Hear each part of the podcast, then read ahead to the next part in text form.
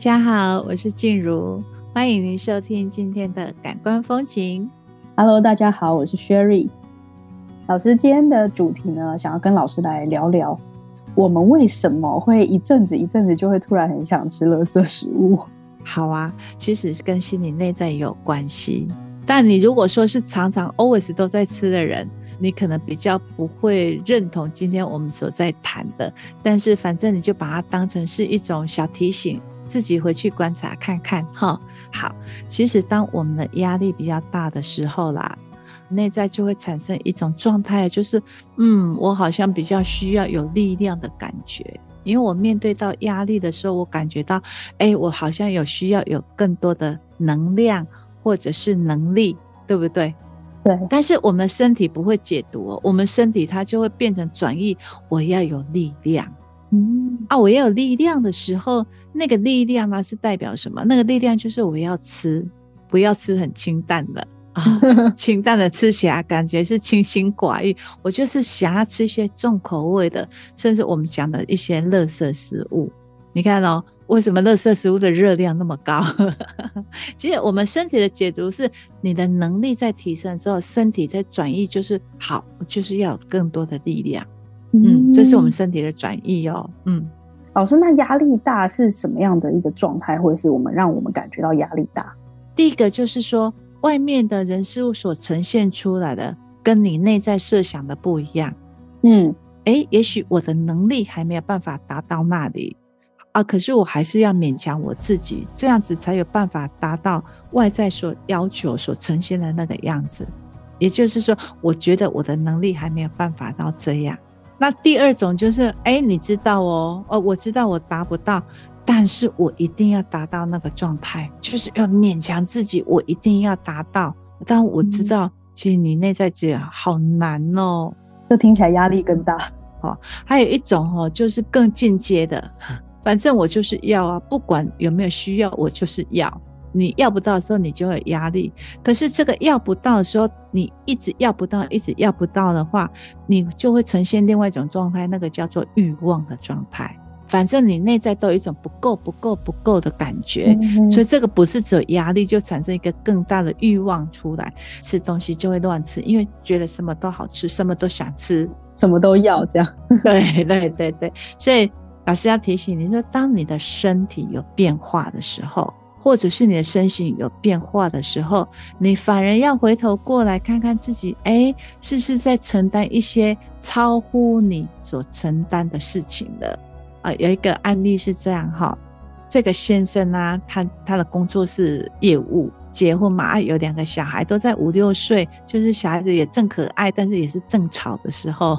这个先生呢，他也很有责任感，反正就是一个暖男，然后他就会哎，希望他的孩子不要吃垃圾食物，就规定这个规定那个哈啊，因为太太真的两个孩子就是真的太太只能当全职太太了哈，但是假日的时候呢，他当然都会带全家人出去走走，可是每次一上车。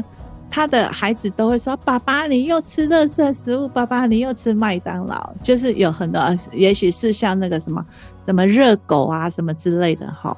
讲了几次，那他也都笑一笑这样子。直到有一次，孩子也上车，又看到这样子的一些垃圾的垃圾食物哈。爸爸，为什么我们不能吃？你可以吃啊？嗯，对对对。然后这个太太也发火了。就觉得说，啊，你自己都做不到，你干嘛每次都要求孩子？不然你吃吃垃圾也要丢，类似像这样的指责。而这个暖男呢、突然暴怒，孩子跟他太太都吓到了。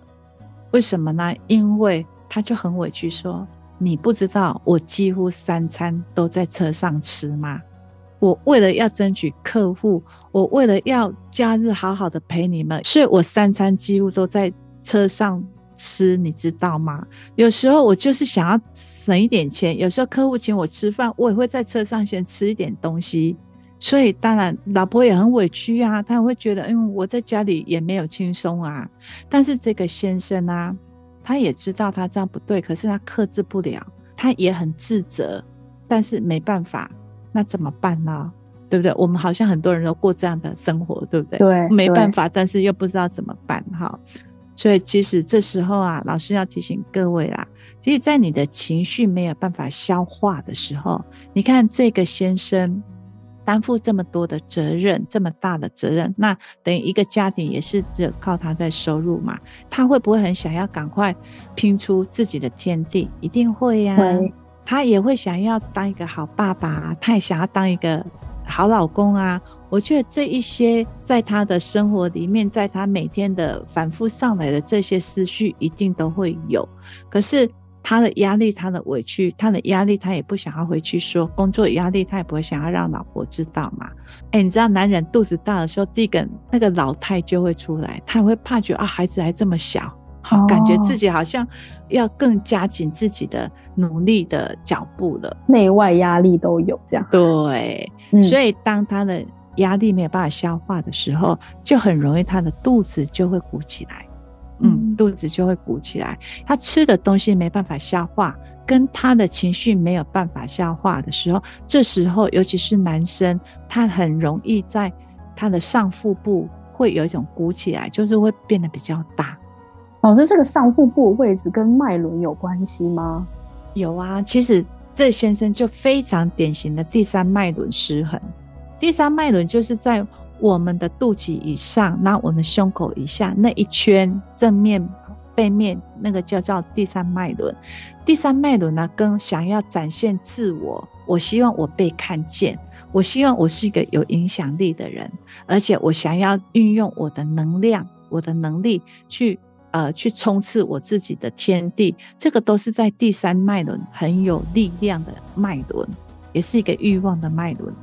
它刚好位置也是胃啊，嗯、这些肝脏的位置对呀、啊，因为第三脉轮所有的消化器官都在第三脉轮嘛。你看，脾、胃、肝、胆都是跟消化有关系的。也就是说，他吃的东西没有消化，重点是他的情绪没有消化，因为他每次都在车上吃的时候，他会有个委屈。这个委屈是什么？因为他会觉得他自己嗯，好像很拼哎、欸。好像是为了吃而吃，也会有自己这样解读啊。诶，我觉得啊也不错啦，能够在车上吃，我觉得这个也很方便。他有头脑的解释，有新的感受。那个新的感受就是说啊，这么努力不是为了吃一餐饭吗？可是为什么我连吃一饭饭的时间都没有？那个心有一个感受出来，所以跟你的心轮又有关系的。哦，心是难过的。对，心是委屈的啦，心是难过的啊，所以刚好我们的胃跟我们的心，它有个能量的能量线，它是有相关联的。嗯，所以每次他吃东西的时候，他就会连接到他很很辛苦，但是我就是要很努力，所以吃东西这件事情，让他最快速的方式就是在车上吃，吃一些比较容易饱的东西，所谓的垃圾食物。哎，那就会形塑，哎，他这些。身体的状况，他就会慢慢慢慢的形成的。老师，那如果是这样的话，我们要怎么去调整自己或照顾自己呢？这感觉这个情境好像很多人会有。对对对对，哈，这个东西我觉得我们要从身体去做觉察，哎，嗯嗯，因为身体做觉察。那身体去觉察，不是说我有没有变胖，我有没有变瘦而已，而是你的身体感受是什么。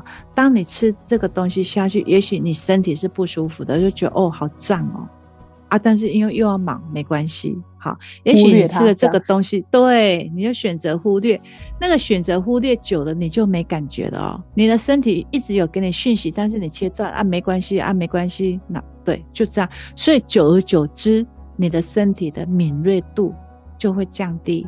当你的敏锐度降低的时候，我们也知道啊，它一定会影响到你的人际，影响到很多的层面嘛，对不对？所以，当你的生命要往上走的时候，你要养成有一个觉察的习惯。觉察什么？觉察你的身体变化。你可以从身体入门，也就是说，诶。这个食物进来跟你的身体有没有什么改变？当你在过度疲劳的时候，你的身体维持一个姿势，也许是开车，也许是坐着打电脑，你的身体这时候它会有什么反应？你可能就觉得啊，就是疼啊、酸啊、痛啊，就这样子而已。当你感受到酸啊、痛啊这一些，你可以怎么样好好的照顾你的身体？也许你是不是要起来走一走啊？也许你是不是要回家的时候好好的洗个澡啊，让自己放松一下，对不对？对。所以，当你能够把身体照顾好的时候，你的心就有余裕哦。有余裕就是你有空闲下来去感受到更多的周遭的人事物哦。要不然你就是哪天就像上面那个先生一样，我刚刚提的那个先生一样。诶，每次吃饭都连接到的是什么？我的委屈，我的拼命，我的无奈，对，我都没有办法好好吃一顿饭。那这个吃进来就不是养分，就是毒素了。对，我可以想象，如果如果这一个先生没有跟老师对谈，他没有发现说他吃饭会连接到委屈的话，嗯、那每天每天日复一日都会一直加重这种感觉，其实是蛮辛苦的。对对，就在我们身体有一个回路出来的。好，那老师有没有建议我们平常有什么保健的方法可以做一些调整？如果我们工作忙啊，然后真的吃饭其实真的比较不稳定，然后有时候也会因为压力大吃重口味的，老师有没有建议什么样的保健方式？其实这个保健方式是决定你要不要去做，都很简单。老师教保健方式都超级简单，就是日常你都可以做得到的。好，那光这个决定就不容易了哦，所以我们从这里开始练习哦。好，就是说，你如果觉得你吃东西都很快，你忙到没有时间吃东西，甚至就像这位先生一样，甚至你刚提的啊，有压力的时候吃东西，这时候呢，你反而非常非常适合饭后去散步。因为当你的食物都累积在你的胃、你的第三脉轮的时候，这时候你要透过走路，让你的进来的食物能够转化为滋养你的养分，让你的心去松开来。所以这种人饭后散步非常适合，不用很久，但是你只要养成习惯，从十分钟、二十分钟开始练习。对，嗯，还有一点非常好用，你绝对可以用到的，好，就是睡前要勾脚底板，因为我们躺下去的时候，脚板都是向前的，睡觉的时候要透过你的脚趾头把它反折回来，好，就是勾脚板而已，哈，嗯，不是勾到脚踝，而就是勾脚板，啊，为什么要勾脚板呢？因为从中医的理论来讲，其实勾脚板啊，其实它会刺激到你的胃经。哦，那你胃经一旦你吃进来的东西有消化，其实我刚刚讲，我们身体会解读什么，我就有力量了。哦，对，就不用吃这么多，对对？也有力量感。对对对，而且你是有舒心的感觉，你吃东西，哎，你就会觉得有舒心的感觉。哈，好，除了勾脚板之外呢，还是要跟自己身体连接，因为脚是离身体最远的地方，对不对？最远的。这时候你会每天睡前在勾脚板的时候，你的身体它也会有意识诶，我们细胞有意识，身体会有意意识啊，它就会有心情，诶，我这么远你都有注意到我，被关切了的感觉，对对对，被关切的，所以你的身心，你的身体它就会好好跟你合作，哦，嘿嘿，但是这个都是方便而已哦，最重要的一点。最重要一点是，你的情绪一定要流动。你的情绪哈，如果没有流动，你做这一些，我觉得有效，但是不是那么根本的解决方法。嗯，好，情绪流动，你要关照你的情绪。情绪流动不是只有大吼大叫嘛？嗯，对，不是只有去唱唱歌就好了。情绪，所谓的情绪流动，是你必须要有一个新的理解出来，而且有一个新。Heart 心那个智慧出来，哈，不是要用转念的方式哦。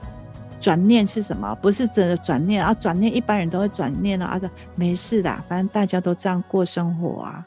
好，过几年你孩子大了就好了啦。好，要不然你就说啊，想想我也很幸福啊，我老婆都在家里把两个孩子照顾好，这个叫做转念，这个没有办法把你真正的那种情绪去流动出来。